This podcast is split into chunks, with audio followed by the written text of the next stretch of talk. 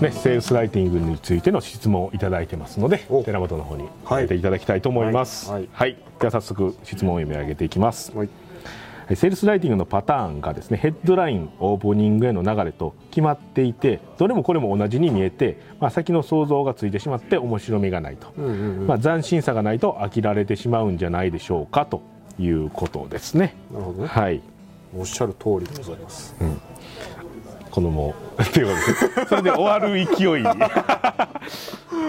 残念なセールスライティングの弱点発覚みたいな。謎の謎の終わり方をしそうな感じでしたが。しかもすぐバレるやつ。はいすぐバレるやつですね。えっとまあヘッドラインとオープニングの流れが決まっていてということですが。まあ決まっていたらそら飽きられてしまいますね。まあね、はい。あのいろいろあのーシチュエーションっていうかあると思うんですけど、うん。多分ね一つはこの人がセールスライターだからですね。ああなるほど。お客さんはセールスライターじゃないんで。あそうかもしれないですね。絶対わからないです。うんうんう。んっていうのがまずまず一つあります。ね。はい。これはよくあるその英語英語だったりするんですけど。なん。かこうセールスレターを見て、あこのスワイプ使ってんなみたいなのを発見してでこうよっしゃみたいな 状態になるということですね。そうそうはいそう。そう、だからね同業者が見て、あこれなんかいつものパターンやなって思われたくないエゴみたいなのがあると思うんですけど、うん。それも一緒ですね。だから自分が書くセールスレターっていうのは毎回毎回新しい新しいやり方誰も見たことがないような同業者でも知らないような、はい。あと驚くようなものを作ろうというふうになると、なりたいというのはエゴですよね、そういうことですね、うん、でそれはそのセールスライターしか気づかないと。同業者しか気づかないですね。まずはそれが一つということですね、まずそれは一つです、でまああのーまあ、スワイプファイルっていうその重要なキーワードがあるんですけどそのセールスライティングで、それは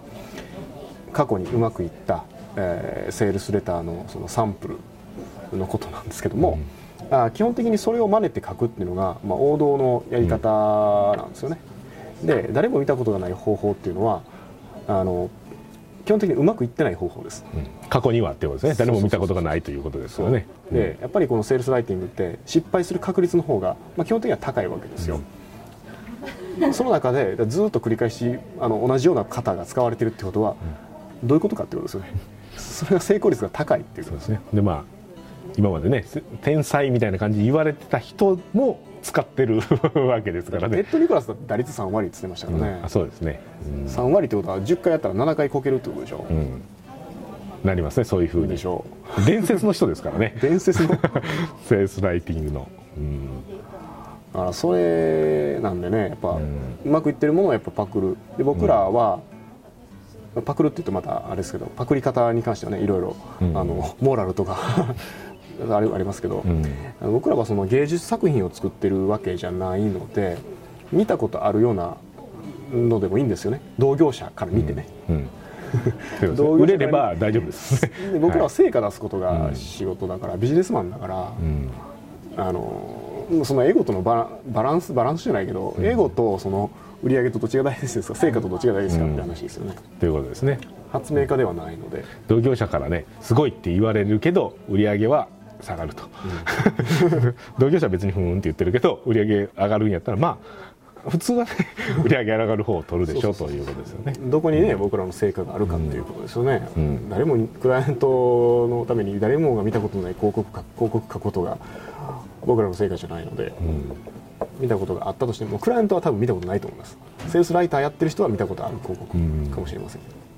ということですね。そうそうそうそうなので、まあ、飽きられるという、まあ、僕らもねセールスライティングやってるんで、まあね社内の人に見せたりすると、うん。ああのスワイプですねとか言われるのは、まあ、あんまりねいい気持ちはしないですけど 別に売れればねまあまあ関係ないと、まあ、それあと驚かしたいっていう気持ちももちろんありますけどということですね。そうですね。で、まあ、セールスライターじゃない職業の人は、まあ、広告をねそんなに同じ、まあ、いろいろ読んでる人もいると思いますが、まあ、そんな研究とかまではしないので、まあ、普通わからないというところとあとはまあ目的は、まあ、その同業者の人たちをあと驚かせることではなくて、まあ、売り上げ上げることなんで、まあ、成果が上がるかどうかっていう基準で、まあ、見てもらった方がいいということですね。飽きられるんじゃないかという基準じゃなくて売り上げを基準にした方がいいということですね。あとはね、まあ、今のその2つまとめてもらったんですけど、はい。あのまあ、あと何個かあると思うんですけどこの方はおそらくですけどいい広告をあんまり数見てないんだと思います、ああなるほど。うん、なんで例えばスワイプファイルが7個しかなくて、その7個のパターンを何回も何回も使うとかいう形になると、まあ、それは少ないっていう。7種類しかないんやんってなるじゃないですか、なりますね。まあ、そんなことはないのでね、っていうことですね。もう今までうまくいった広告っていうのはまあいっぱいあるので。いっぱいあるいっぱいあるいっぱいある、いっぱいありますと、いっぱいあるしそうですね。いっぱいあるからそれを見ればまず解消されるかなと思う、普通にそのただそれだけで解消されるかなとは思いますね、っていうですね、あとそれ決まってたとしても同じスワイプを使ったとしてもそれはもうその売ってる商品だったり売り売売りたい相手だったりその市場の環境だったりタイミングだったりによってその書く内容の文章が全然違うんで、うん。型は同じでも,、もう全く違うものになります絶対。普通はそうですね。ちゃんと書けばというか、うん、基本的にそのビッグアイデアとヘッドラインのそのチェック項目の一つにこのヘッドラインは商品を入れ替えてもう通用するかみたいなテストがあると思うんですね。ありますね、で通用したらダメと。通用したらまあ N マイナスポイントっていうのがあると思うんですけど、まあそんな感じですよね。うん。同じのを使ってたとしてもそれが変われば全然違うものになりますよねと。まあそれはリサーチをちゃんと深くすれば解消する問題ですよね。ということですね、まあ、お客さんが違うので言うこと変わりますよねっていうことですね。型が一緒でも中が変わるからそんなにこう心配しなくてもいいんじゃないかということですね。あと最後4つ目ははい。あの型が決まってるっていうのはなんでかっていうとそれはうまくいってる過去にうまくいってるその広告を分解するとそういう共通点があった原理原則があったっていうことですだからそこは外したらダメってことですね、そうですね。ものすごくリスキーだということですね。そのうまくいったやつに共通してるやつじゃないのでいくっていうことですね。そのうまくいったやつからなぜか外れるということですもんね、はい。ものすごくリスキーということですね。でその外れたようなことはダン・ケネディもやってないんでやらないでなやらないでおきましょうと。ということですね。まあその世界で有名な人も基本的にはその型に沿ってやってるんでということですね。はい。なのでまあ一つ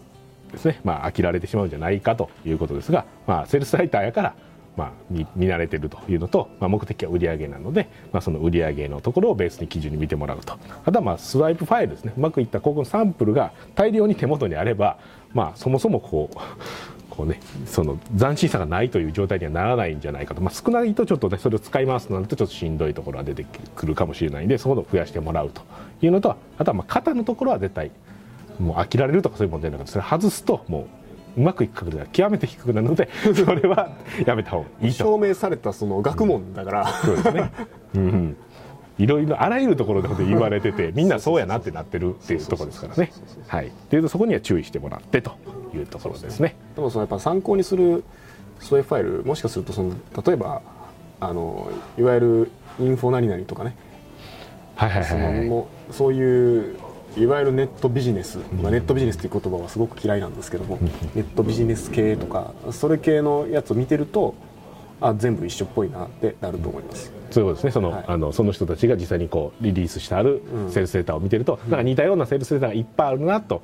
思ったってこういうふうに思った反応かもしれないなそれはまあまあ同業者じゃないっていうよりもこうねそこを僕ら見ててもこう思いますよね。思いますもんね。前のやつとなんか似てるやつが。だからその人もそのあれですよ。禁止相関し合ってるんですよ。ああそういうことですね。同業者のを見て、うん。あれう売れてるっぽいから似たようなんでしょうみたいな感じになってそうそうそう共食いになってしまってるというそうそうそうことですね。そうそうそうそう。でねコピーして劣化劣化劣化ってどんどんしていくじゃないですか、元のねオリジナルが、まあ、あったんかどうかわかんないですけどあそのほんまに売れたやつからこうね遠く離れていってしまってるわけですもんね。はい。だからやっぱりそのセールスライターはそういうのはあんまり見ない方がいいです。あの潜在意識に全部入ってくるんで絶対覚えてるから全部覚えてるから、そのいざね書こうとした時にこう反射的に手からこう出てきてしまうという状態になるとい。うことですね。セールスライティング勉強したいんだったら一流のそのセールスレターとかスワイプファイルとかを見るようにしないとダメでしょうねそうですね、でまあなこの体に染み込ませていって自然とその文章が出てくるようにしていくと。そうですね。ですね。はい。はい。ということになります。はい